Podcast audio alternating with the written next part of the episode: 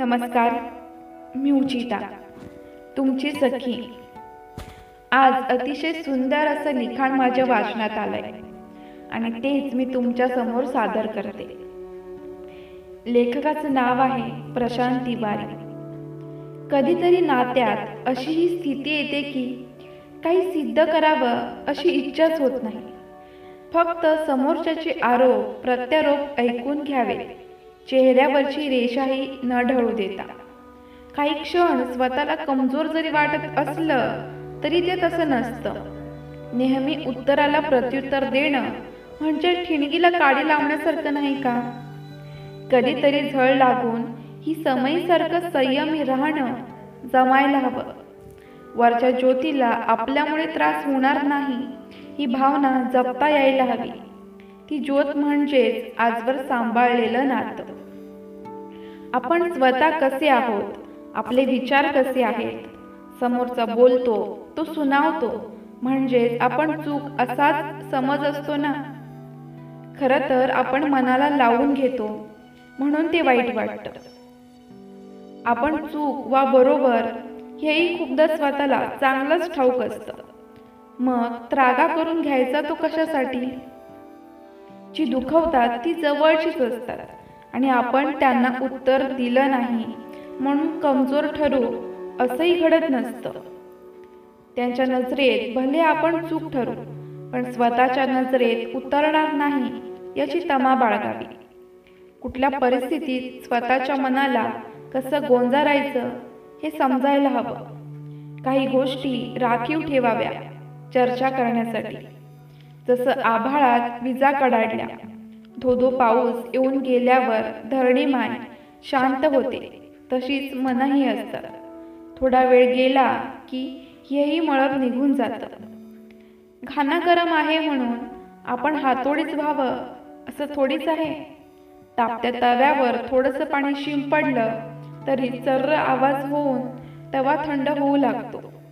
हे हाताळणं ज्याला जमतं त्याला नकारात्मक परिस्थितीमध्येही त्रास होत नाही. जेव्हा समोरचा आग होतो तेव्हा मी बर्फ होतो. जेव्हा लाटा उसळू लागतात तेव्हा मी त्यांना कवेत घेणारा किनारा होतो. जेव्हा तो ओरडतो तेव्हा मी स्मितहास्य करतो. अशा वेळी जर जास्त स्वतःशी संवाद साधता यायला हवा. कुणी कुणाला फक्त बोलण्याने वाईट ठरत नसतो. ही सकारात्मक बाजू आपल्याला तेव्हा कळायला हवी. मी चूक नाहीये.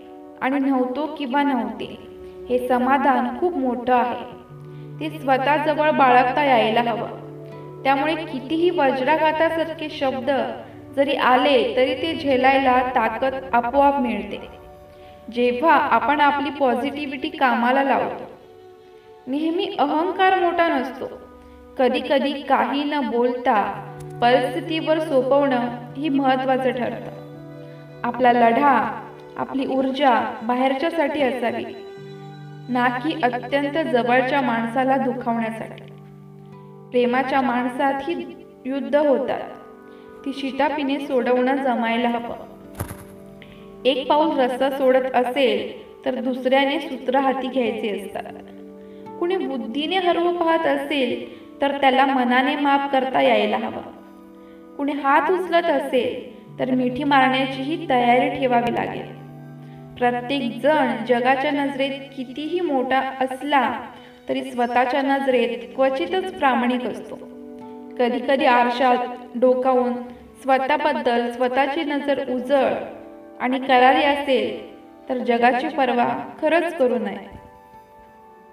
योग्य ठिकाणी आवाज जरूर वाढवावा पण जिथे सावरणं आपल्या हातात आहे याची जाणीव होते तेव्हा मात्र मोठ्या मनाने आभाळ व्हावं.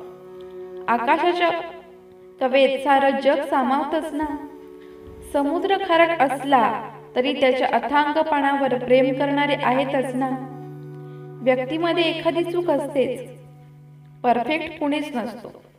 तरी आपलं म्हणून आपण त्याला जपतोच ना? पावसाने पूर आणला. आगीने वणवे पेटवले. निसर्गाने रंग दाखवले. तरी वेळेला ते किती महत्त्वाचे आहे हे आपल्याला चांगलंच ठाऊक आहे.